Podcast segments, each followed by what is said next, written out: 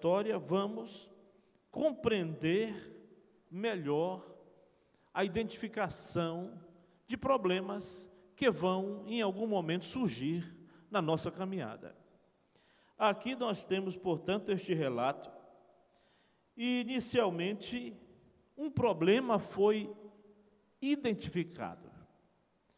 Esses que faziam parte deste grupo de liderança de Eliseu, perceberam que eles estavam esbarrando em um limite e tiveram a capacidade de avaliar. E quando nós pensamos nessa capacidade de avaliar, eu sempre reflito que o próprio Deus avaliou a sua ação criativa, porque Deus, ao fim de cada dia da criação, nós lemos aquela expressão, e viu Deus que era bom. Então, o próprio Deus estabeleceu ali um julgamento, um juízo de valor acerca da sua obra, do seu trabalho.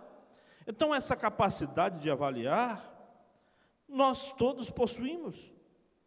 Pensando, pensamos hoje, quais são os limites que a vida está me impondo hoje? Eu sei que os senhores estão avaliando o que, que a pandemia ensinou à igreja de nossos dias. Templos ficaram parcialmente fechados. Alguns crentes tiveram, viveram o isolamento social radical.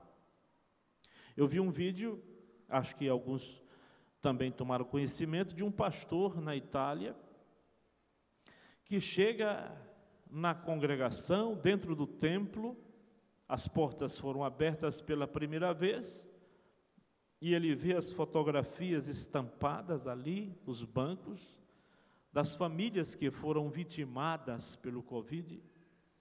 E ele vai passando entre os bancos e a emoção toma conta dele, ele toma um lenço e começa a derramar lágrimas vendo aquele quadro, aquela situação. E naturalmente com o coração pesaroso, o que este momento nos está ensinando? O que se requer de nós para nós avaliarmos, para nós decidirmos quais são os reflexos da suspensão das atividades dos cultos, dos templos, do ponto de vista econômico, espiritual, social e até psicológico. Refletir sobre isso para nós é imperativo. Estes homens identificaram um problema eles descobriram um problema. Disseram: Nós estamos no lugar que agora já ficou estreito. Não temos condições de estabelecer uma visão de expansão e de crescimento. Este lugar é estreito. Eles identificaram um problema, descobriram um problema. E eu vou repetir aquilo que eu disse ao início. Nós precisamos pensar e precisamos olhar à nossa volta para também avaliarmos as adversidades, os problemas, os questionamentos, as demandas que estão ao nosso redor, como igreja. Porque se nós nos acomodarmos, nós enfrentaremos o ostracismo espiritual e nós precisamos marcar a nossa geração como agentes de influência espiritual no reino de Deus. Esse foi o chamamento que Deus fez a todos nós que aqui estamos. Nós somos chamados para influenciar espiritualmente no reino de Deus. E Satanás vai se projetar para se colocar diante de você, impedir sua caminhada, mas você vai atropelar o inferno, capeta que se levante vai ter que sair do meio, porque a igreja vai passar. Vejam, a segunda descoberta que eles fizeram é a descoberta do princípio da hierarquia e da autoridade. Isso é importante hoje. É importante porque está sendo muito questionado através das redes sociais, os pseudoteólogos, e existem vários deles, fazem a defesa radical que existe um modelo que é um modelo ultrapassado, obsoleto, ficou para trás, e que não há necessidade, portanto, de cultuar a Deus nos templos.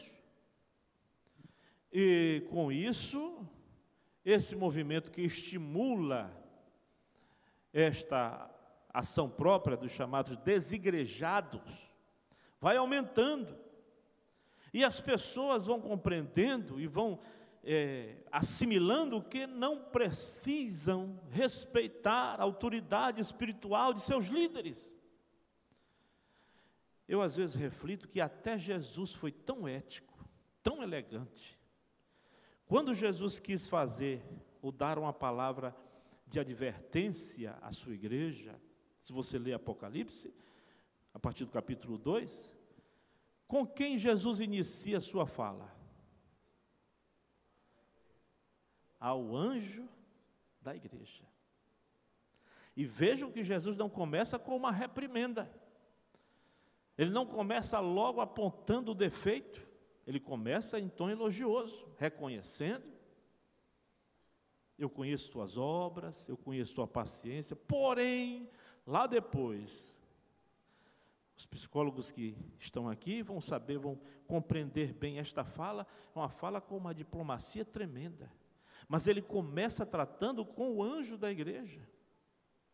Hoje as pessoas estão questionando a igreja, desrespeitando a autoridade espiritual do líder da igreja.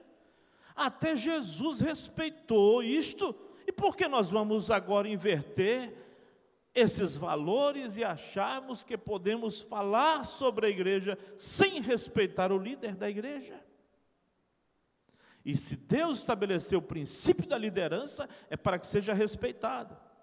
Pastor, em que, que o senhor está se apoiando para dizer isso? Vejam eles identificam um problema, mas eles não vão de pronto buscar a solução do problema, logo executando o que eles pensam. Eles trazem o problema a Eliseu. Eles se reportam a Eliseu, reconhecendo a autoridade espiritual de Eliseu. Então, eles estão aqui descobrindo também este princípio respeitando a voz de comando de Eliseu. Esta descoberta nós precisamos fazer diariamente. Ah, nem sempre nós vamos ter pensamentos convergentes, irmãos. Porque a igreja é formada por diversas pessoas, cada uma com uma personalidade diferente.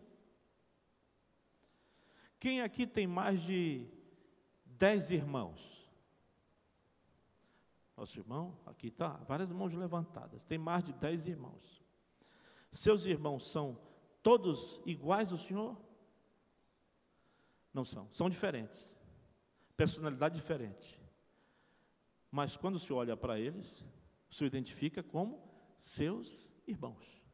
Nós estamos aqui, nesse, nesse recinto, todos nós somos diferentes uns dos outros. A personalidade é diferente, o histórico de vida é diferente, a história de vida é diferente, as experiências na escola da vida são diferentes, mas todos nós estamos na condição de irmãos uns dos outros. Você olha para a pessoa que está do seu lado e você pode dizer: tenha paciência comigo, porque você é meu irmão e eu sou seu irmão. É interessante isso. A, a palavra a expressão que é muito utilizada né, por Paulo, conservo, é uma expressão bonita, às vezes usada até de maneira retórica, né? Mas conservo significa aquele que serve juntamente com alguém ou com outra pessoa. Minha gente, aqui não, mas lá fora, em outros lugares do Brasil. Há pessoas que têm uma dificuldade tremenda de servirem juntamente com outras pessoas. Parece que ele não consegue trabalhar em equipe. Mas nós somos chamados para este trabalho, um trabalho em equipe, cooperando uns com os outros, na condição de irmãos.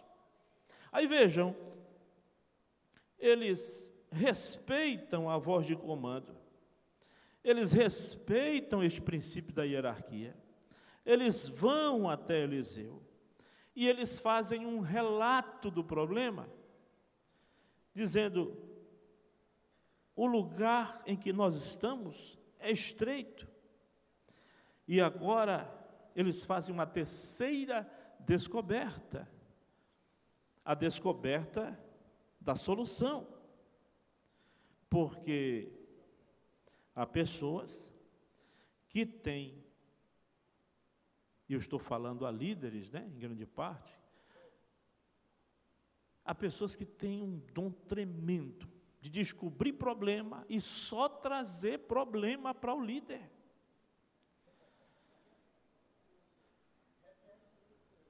Misericórdia. Só traz problema. Não consegue trazer uma sugestão, uma indicação de uma solução. Eu acho que esses filhos dos profetas tinham que montar uma escola no Brasil e no mundo hoje para nós aprendermos não apenas essa prática, não é? De trazermos os problemas e descarregarmos sobre o líder, mas que a igreja como um todo, e os nossos liderados tenham a consciência, a maturidade espiritual e a disciplina espiritual de trazerem também, junto com os problemas, uma sugestão, uma propositura, uma proposta de solução. Pode ser assim, irmãos? É bom que seja assim? Eles tiveram uma proposta de solução. Eles disseram: Vamos até o Jordão, tomemos de lá cada um de nós uma viga, façamos-nos ali um lugar para habitar ali. E ele disse: Ide. Eles descobriram uma solução. Há milagres de Deus que estão escondidos nas adversidades, estão lá ocultos. Eu ouvi a história de um pastor presbiteriano que enfrentou uma situação bem difícil. Estava construindo o templo e de repente, por algum motivo, alguns crentes começaram a recusar-se a dar oferta e dízimo, para com isso pressionar o pastor. O pastor entrou em depressão. Ia lá para a parte mais alta do templo, ficava lá o dia todo,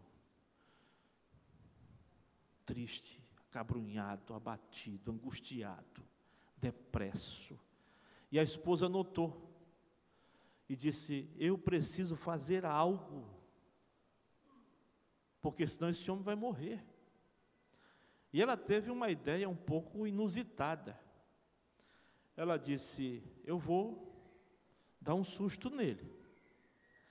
Ela foi lá no baú de roupas antigas que ela tinha, vestiu-se toda de luto, de preto, pastor e chegou lá onde ele estava, bateu na porta. Quando ele olhou, disse: Mulher, por que tu estás assim, toda de preto? O que foi que aconteceu? Ela disse: Deus morreu. Aí ele se assusta e disse: Meu Deus, não bastasse os problemas, a mulher ficou louca. Disse: Não, mulher, Deus não morreu, não. Não, Deus está morto. Estou de luto assim porque Deus está morto. Disse, não, mulher, Deus não. Deus, aí ele começou a buscar a teologia, né? As respostas teológicas, Deus não pode morrer, mulher, porque Deus é eterno. Nosso Deus é um Deus vivo. Ele ultrapassa a história, ele está no início, ele está no final. Ele é antes de todas as coisas, ele não tem princípio e nunca terá fim, ele está vivo. Ela olhou nos olhos dele e disse: Homem, se Deus está vivo, por que essa tua tristeza?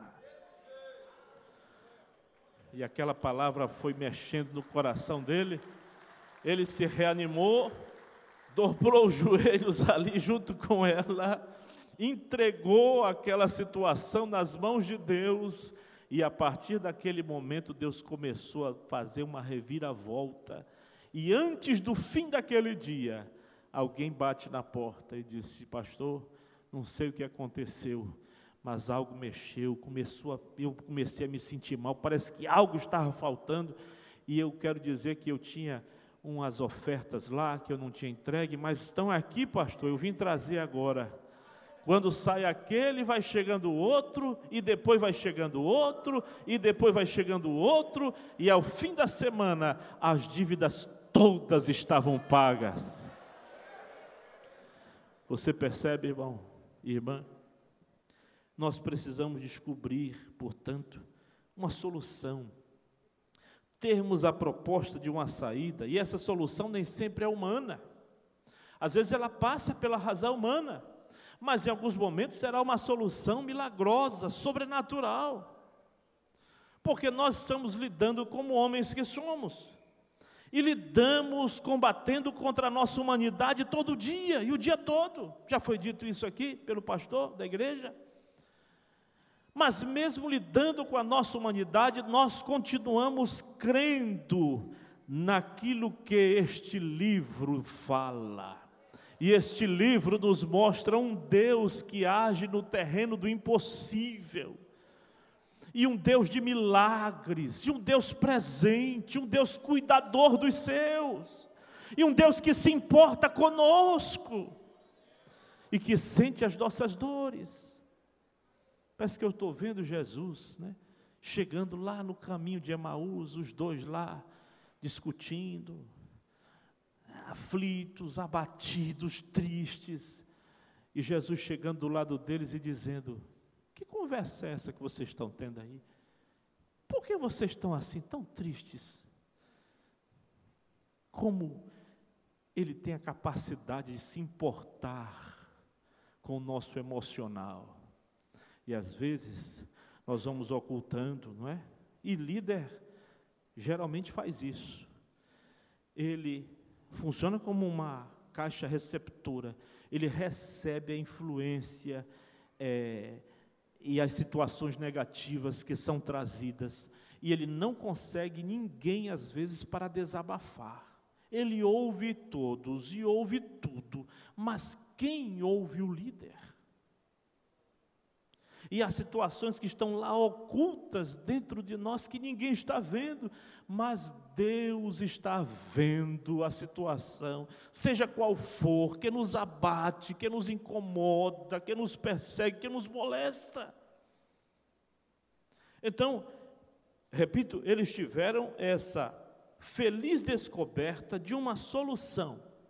Eu não sei qual é a situação que hoje está exigindo de você uma resposta. Mas eu quero dizer em nome do Senhor Jesus que você vai ter a descoberta da solução também. A resposta vai vir de uma hora, em algum momento que você não espera, mas ela vai chegar. Eles tiveram também a descoberta do poder da unidade e da comunhão. Isso para a igreja, nesse momento pós-pandemia, é necessário que se reflita, porque com a possibilidade de nós termos acesso aos cultos online, alguém, não na sua integralidade, mas alguém pode de repente defender, bem, mas se eu podia participar apenas do culto online, ouvir a pregação do pastor Isamar apenas lá na minha, na minha casa, no meu conforto, da minha rede, ou cama, ou no meu sofá. Acho que eu vou ficar por aqui. E vou começar a ouvir o pastor apenas a doutrina, o ensino, lá da minha casa. Então, nós precisamos refletir sobre a necessidade de estabelecermos relacionamentos que fortaleçam a nossa comunhão. Este é o momento para pensarmos sobre isso. E acho que esta pandemia vai nos ensinar a refletirmos sobre isso. Vejam que aqui estes homens tiveram essa descoberta compreendendo o poder da unidade e o poder e o valor da comunhão.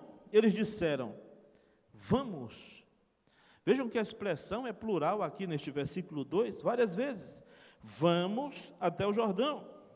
Tomemos de lá cada um de nós. Eu vou repetir. Cada um de nós. E façamos ali um lugar. São três verbos de ação enérgicos, né? Vamos, tomemos e façamos.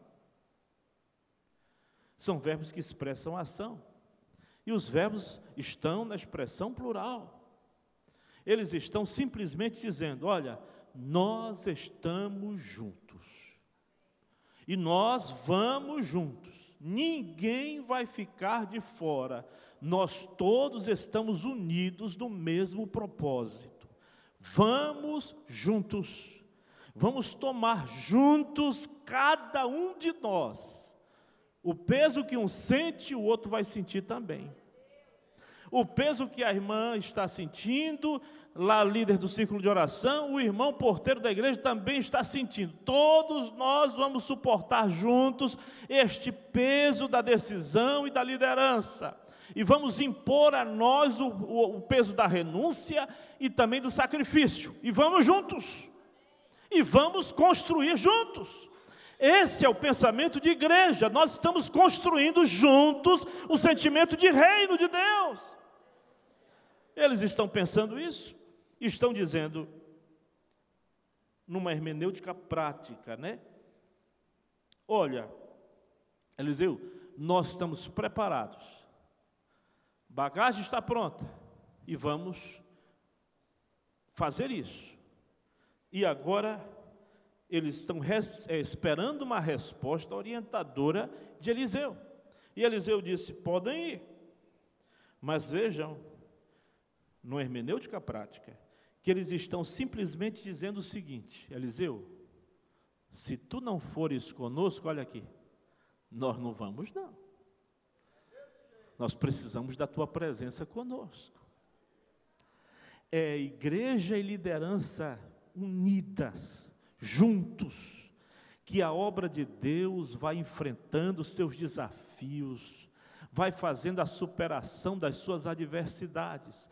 Todos estamos na mesma condição daquele rei que disse: Olha, se o teu coração é para o meu, como o meu é para o teu coração, vamos juntos. E entraram no mesmo carro e foram juntos a caminhada da vida.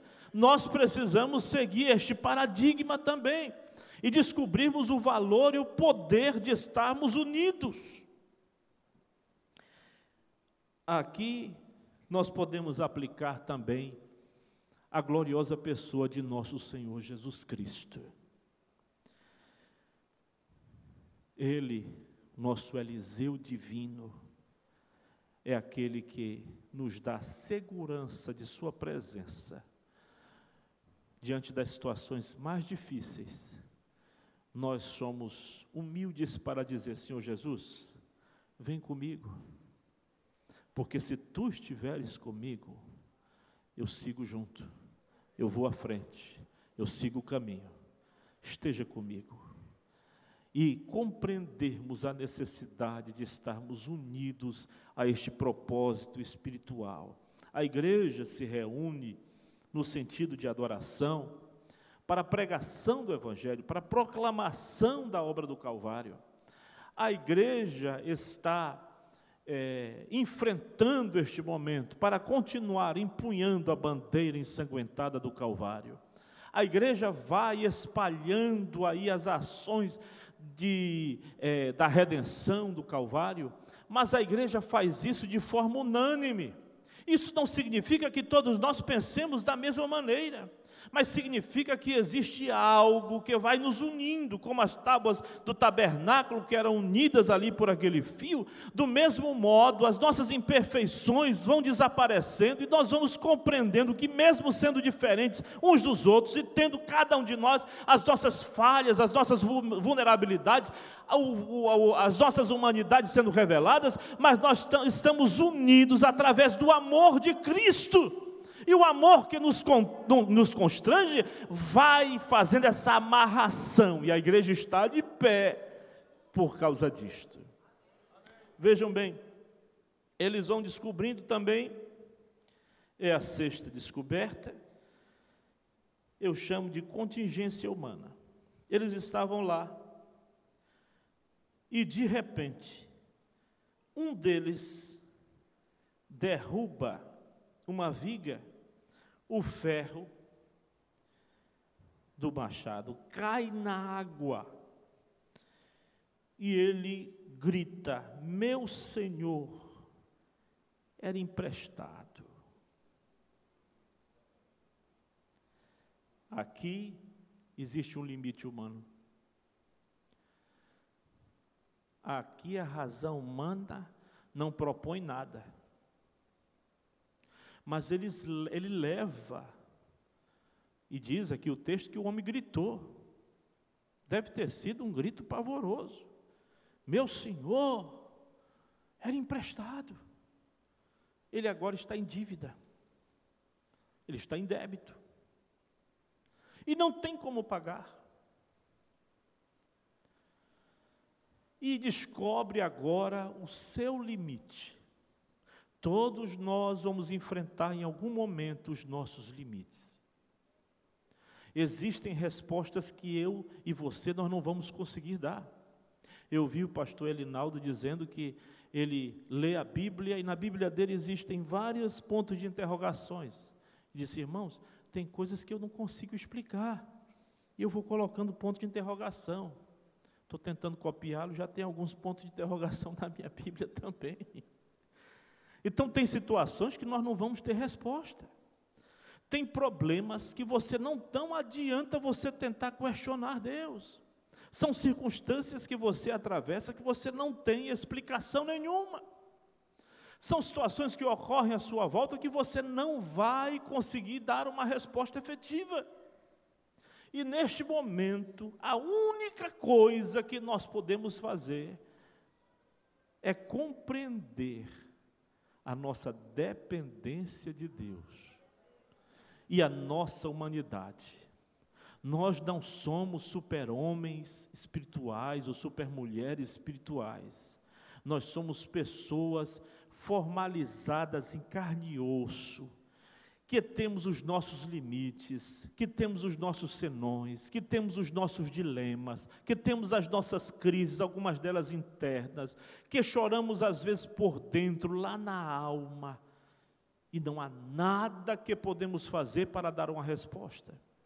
Eu gosto de 1 Coríntios 11, 30, porque mostra ali um limite humano, mas um esforço também feito e ali há pelo menos quatro mãos. Eu não falo o número de pessoas, mas a origem destas mãos. Primeiro, as mãos dos adversários que queriam segurar Paulo e acabar com ele. Depois, as mãos do próprio apóstolo Paulo. Invisivelmente, a mão de Deus que estava ali protegendo. Mas existem outras mãos. Eu falei sobre isso em uma reunião do ministério, depois, uma pessoa que eu nunca nem imaginava chegou comigo e disse: Pastor, eu vim aqui para lhe pedir perdão.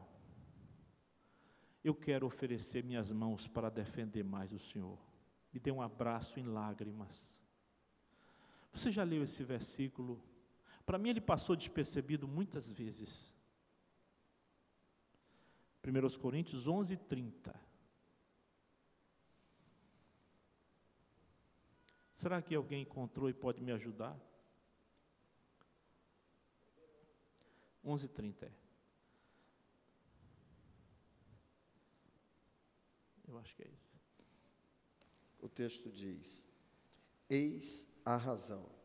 Não, então não é isso. 1 Coríntios 11, 30. Então é, a mente equivocou-se. Só um minutinho, pastor.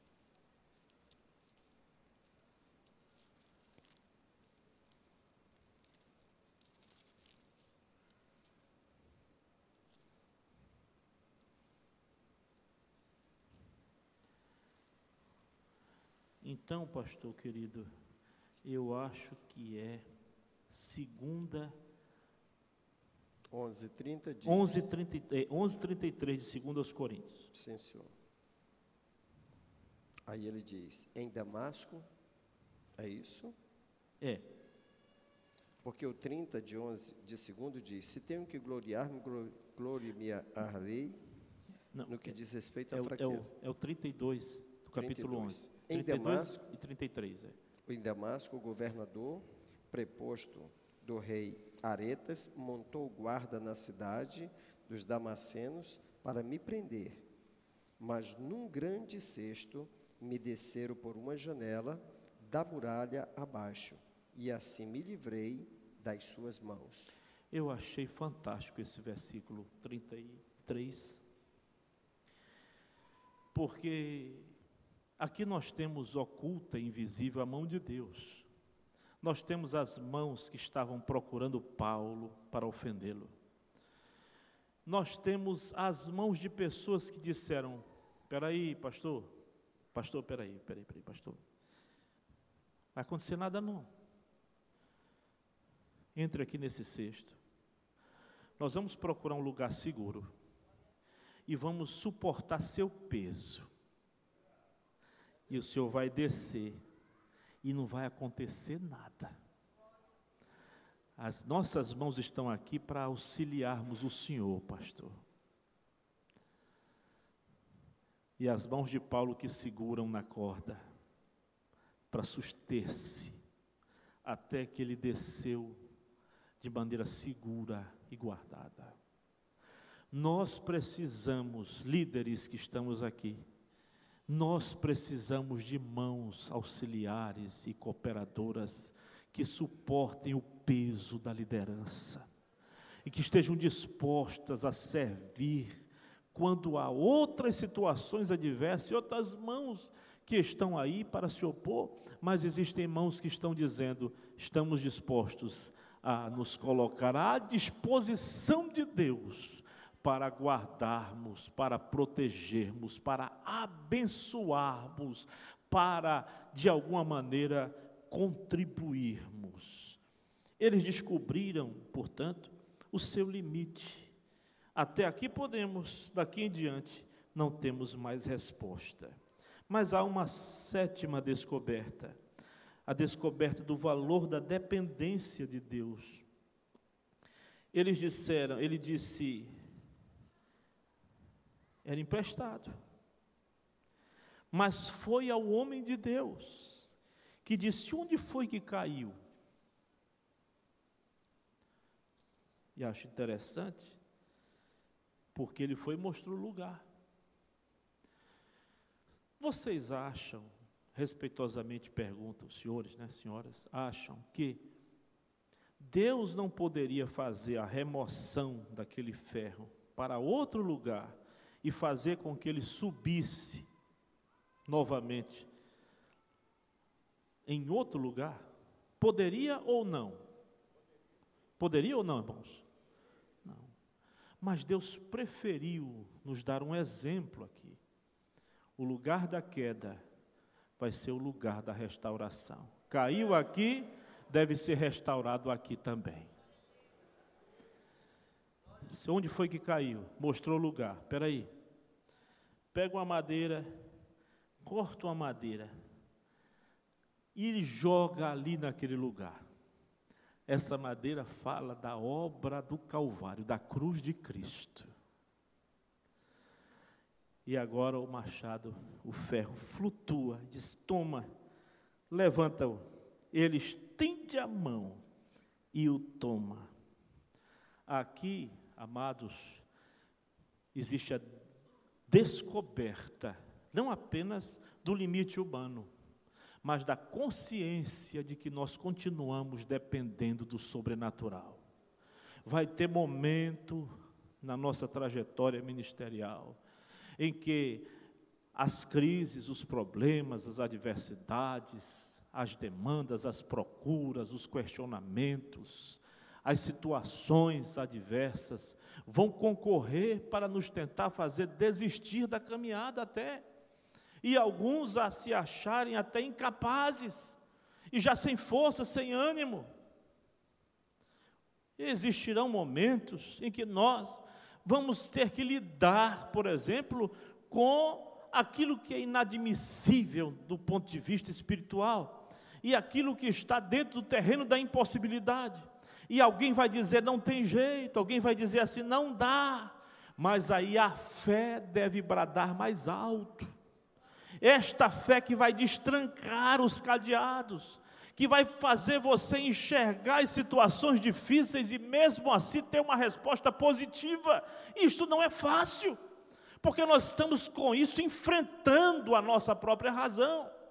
Contas que George Miller, eu li num livro, ele estava num navio indo para a Inglaterra, precisava chegar, já tinha acertado a chegada dele para ali participar de uma atividade e de repente um nevoeiro ameaçou né, aquela viagem e eles precisavam então reduzir a força dos motores. Ele entrou na cabine do comandante e disse: Comandante, qual é a previsão de chegada do navio? Ele disse: Tal dia, daqui a tantos dias, nos atrasamos, o nevoeiro está aí. E ele disse: Eu preciso chegar daqui a tantos dias. O comandante disse: É impossível, reverendo. Ele disse: Está bem. Quando ele já ia se preparando para sair, o comandante disse: Não, o senhor já vai sair assim? Vamos orar. Ele disse: Não precisa orar. Não adianta orar se o senhor não crê que é possível. Eu creio, por isso, saia e veja lá fora.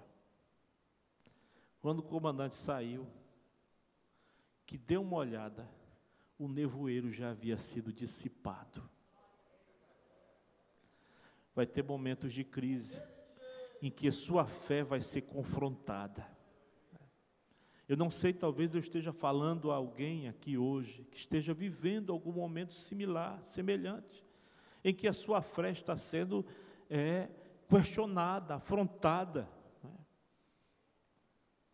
Mas não desista de crer, insista, permaneça, avance, creia no impossível, dependa de Deus, veja um milagre acontecendo agora. Veja a mão de Deus agindo aí nas situações obscuras e veja o Espírito do Senhor fazendo algo que para você seja tão difícil, mas Ele ainda está no comando da história, Ele ainda é o Senhor da igreja, Ele ainda tem a resposta definitiva, Ele ainda sabe cuidar bem dos seus. Eu me recordo e finalizo agora com uma história que ouvi do pastor Edson. O antigo pastor de lá, do Rio Grande do Norte, estava no sertão, o pastor João Gomes, e de repente a esposa disse a ele: Que saudade de sentir, pelo menos o gosto de um caldo de carne. Precisava nem ter carne, só o gosto. Ele ficou calado. Mas aquela expressão, aquela palavra, né, feriu seu coração.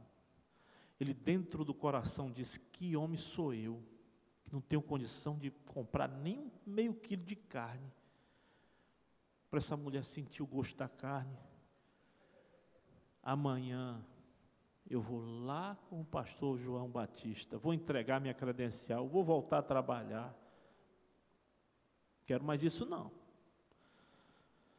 foi para dentro do templo, para que ninguém ouvisse nada, se encolheu lá e fez essa oração: Senhor, amanhã eu estou indo lá em Natal, vou entregar minha credencial, porque não aguento mais, agora chegou meu fim.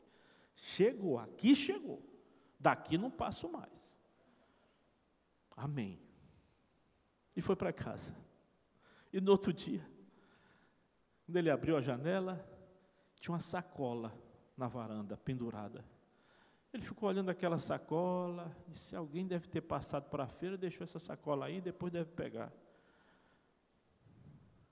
Voltou para dentro de casa, mas ficou com aquilo, né? Aquela curiosidade, pastor, né?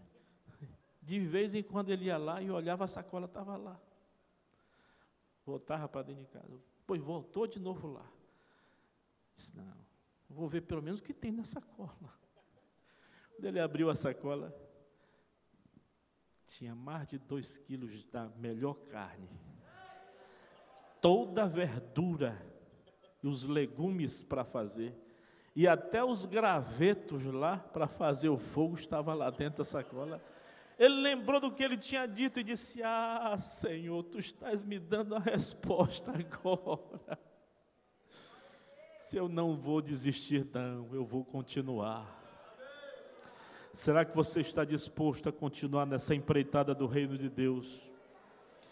Será que você está disposto a descobrir o milagre, o impossível de Deus na sua vida e na sua história? Se é assim, curve a sua cabeça por um pouco. E se eu puder fazer um pedido, faça uma oração agora ao Senhor. E diga: Senhor, conta comigo. Eu não quero desistir eu quero continuar investindo no teu reino e colocando a minha vida à tua disposição. Eu não vou desistir, eu vou continuar, eu vou permanecer. Senhor, nós estamos em tua presença. Oh, como é bom estar diante de ti, Senhor. Espírito Santo de Deus, sonda agora cada coração que aqui está. Ouve que me nasce eteria lamante vasherio onde faste. Dobe calamande le hamantri hashou me canai. Voshe me nasce remine que aturi na rácia. Eu te peço, Senhor, neste momento, vai de encontro à necessidade de cada um dos teus filhos, das tuas filhas.